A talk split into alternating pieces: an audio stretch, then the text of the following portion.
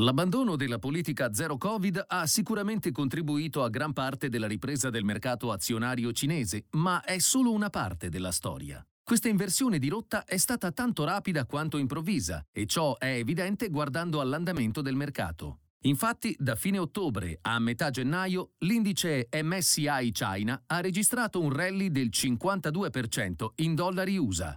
I settori dei servizi di comunicazione e dei beni di consumo discrezionali sono stati tra i segmenti più performanti.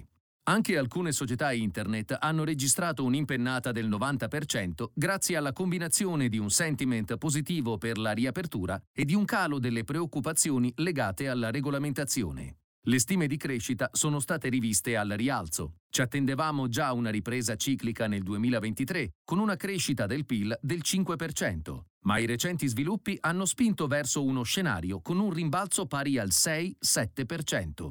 Infatti l'abbandono delle restrizioni, oltre a dare una spinta all'attività economica interna eliminando un ostacolo alla trasmissione efficace degli stimoli politici, può favorire la ripresa dei consumi, a loro volta sostenuti da una domanda repressa, elevati risparmi e un miglioramento della fiducia dei consumatori.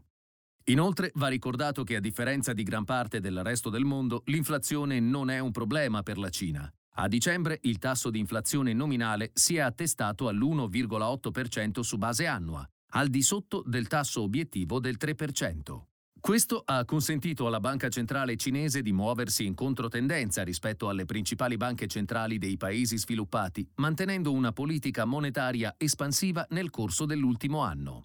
Altro tema da guardare da vicino e che ha avuto un impatto significativo a livello economico è il segmento immobiliare. Su questo fronte, però, il governo ha fornito un sostegno fiscale mirato e varie misure volte a stabilizzare il settore.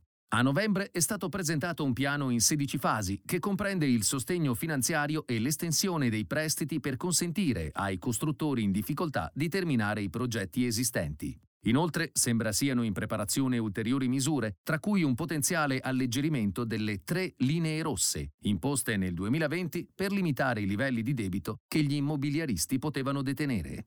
Ad ogni modo, oltre all'abolizione della politica zero Covid, i mercati hanno dovuto digerire altre novità sul fronte delle politiche.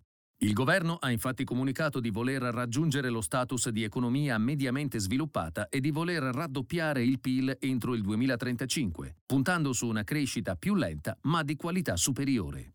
La sua strategia di doppia circolazione mira a ridurre la dipendenza dalle tecnologie importate e dalla domanda esterna. Il focus è quindi maggiormente sull'interno, sia in termini di consumo che di sostituzione delle importazioni o di autosufficienza in varie tecnologie. In conclusione, l'impatto della politica zero Covid ha sicuramente pesato per qualche tempo sulla crescita economica della Cina. Le pressioni normative degli ultimi anni, insieme ai problemi del settore immobiliare e alle tensioni geopolitiche in corso, non hanno fatto altro che aggravare la situazione. L'abolizione di queste restrizioni e i segnali di un nuovo orientamento del governo verso la crescita economica contribuiranno in modo significativo alla ripresa. Il mercato si è mosso rapidamente, ma le valutazioni restano ragionevoli e le prospettive di rendimento, in particolare per i settori orientati al mercato domestico, sono in miglioramento.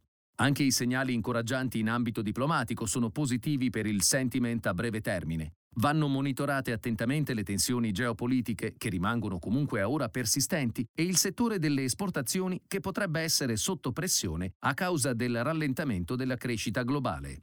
Tuttavia, l'entità della ripresa del settore immobiliare, visto il peso del segmento nell'economia cinese, rimane una fonte di potenziali sorprese al rialzo. Dal pezzo Il rimbalzo del 50% della Cina, non si tratta solo di Covid, a cura di Tom Wilson, Head of Emerging Market Equities, e Andrew Reimer, Senior Strategist Strategic Research Unit del 25 gennaio 2023.